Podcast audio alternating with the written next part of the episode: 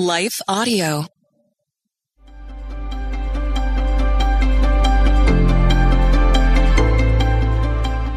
Welcome to the Crosswalk Devotional. We're glad to have you listening with us. Today's topic is dealing with difficult people. We'll return with the devotional after a brief message from one of our sponsors.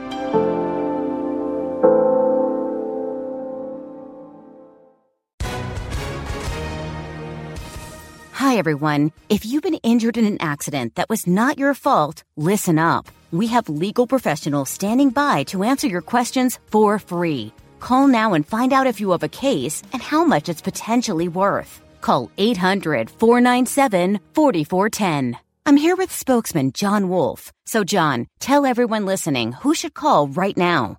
Well, Maria, first off, thank you for having me here. It's always nice to answer the listeners' questions. Now, as far as who should call in, anyone who's been injured in an accident and think you deserve compensation, give us a call right now. 800 497 4410. You'll find out if you have a case and how much it's potentially worth. Thanks, John. You heard it, folks. Take advantage of this opportunity and call now. 800 497 4410. Advertisement sponsored by Legal Help Center may not be available in all states.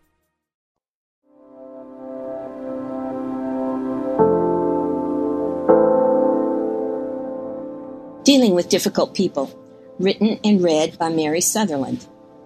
When someone hurts one of our grandchildren, my first and wrong response is usually a very strong desire to flatten the person who did the hurting, just keeping it real.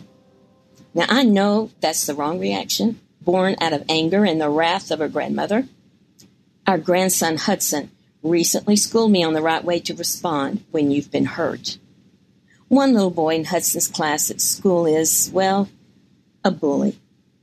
His favorite target seems to be Hudson, the sweetest kid on the planet. One day, the little boy punched Hudson in the face, and a teacher saw the whole thing. She called Dana and Sam, asking them to come in for a conference. Both Dana and Sam were stunned when the teacher explained what had happened. Dana asked, Hud, is this the first time he's done this? Hudson responded, No, he's done it before. Dana and Sam were shocked. We had no idea, they explained to the teacher. Why haven't you told anyone? his father asked. Hudson's response stunned everyone. I can take it, Dad. He is really short. In fact, he's the shortest kid in our class. Everyone but me makes fun of him. He doesn't have any friends, and I have a lot of friends. I knew if I told anyone, he would get in trouble. So I just take it because I'd like to be his friend. I think he really needs one. Needless to say, bullying is never, ever right, and certainly not to be tolerated in any situation. The adults were amazed by Hudson's response, but explained that he should never allow anyone to treat him that way. Yes, the little boy got in trouble, but he also received some much needed help from the school counselor. Now, here's the question Did Hudson love this little boy like Jesus loves that little boy? I think so.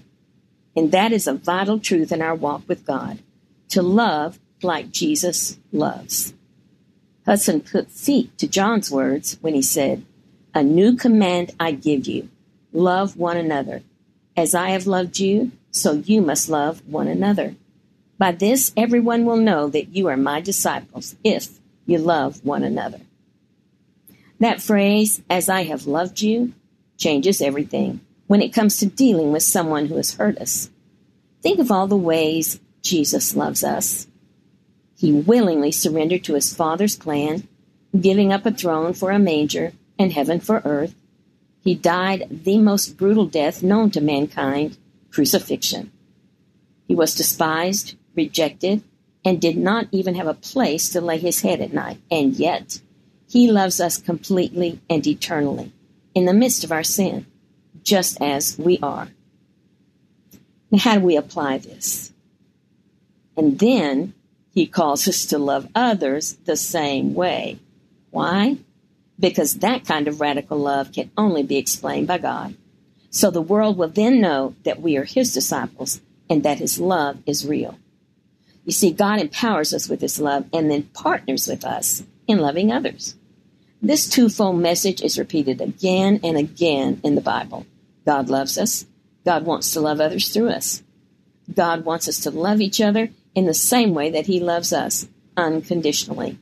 In fact, God wants us to love in such a way that the people around us will know we are fully devoted followers of Christ. I wonder what our relationships would look like if we did love the way Jesus loves us. Nowhere in the Bible will you find the words, when you feel like it, love others. Nope, it's not in there. The Bible tells us to practice love. Love is an ongoing and very deliberate choice, not an emotion or feeling. I challenge you to step out in faith today and choose to love that difficult person in your life the way Jesus loves you. Let's pray. Lord, I so want to be like Hudson, to have a heart for those in pain, to be willing to step out in faith and love the unlovable and touch the untouchable. Father, the more I work and interact with difficult people, the more I realize there is always a reason for their abrasive behavior. That sandpaper may be a well chosen mask or a carefully applied bandage for some deeply hidden wound that's just never fully healed. Hurt people hurt people. Lord, help me remember that everyone I meet is fighting a battle I know nothing about. Teach me to respond in love, not anger. Give me a heart for restoration, not retaliation. Father, help me love like you love. In Jesus' name, amen. The Crosswalk Devotional is a production of Life Audio and Salem Media. If you liked what you heard today, please take a second to rate and review this podcast in your favorite podcast app so that more listeners like you can find the show. For more faith filled, inspirational podcasts, visit us at lifeaudio.com.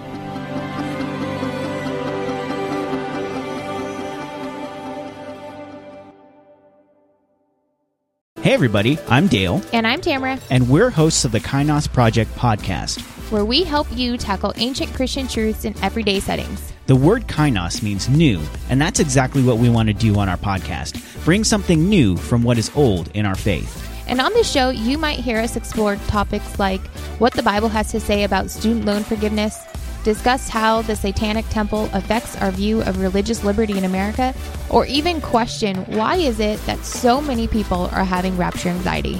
To learn more about the podcast, go to lifeaudio.com.